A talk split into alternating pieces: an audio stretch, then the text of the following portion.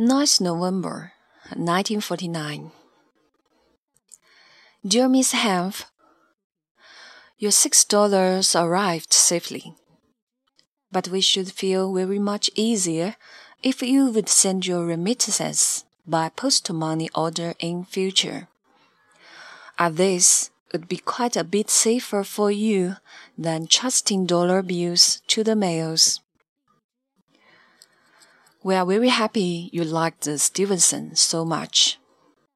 We have sent off the New Testaments with an invoice listing the amount due in both pounds and dollars, and we hope you will be pleased with them.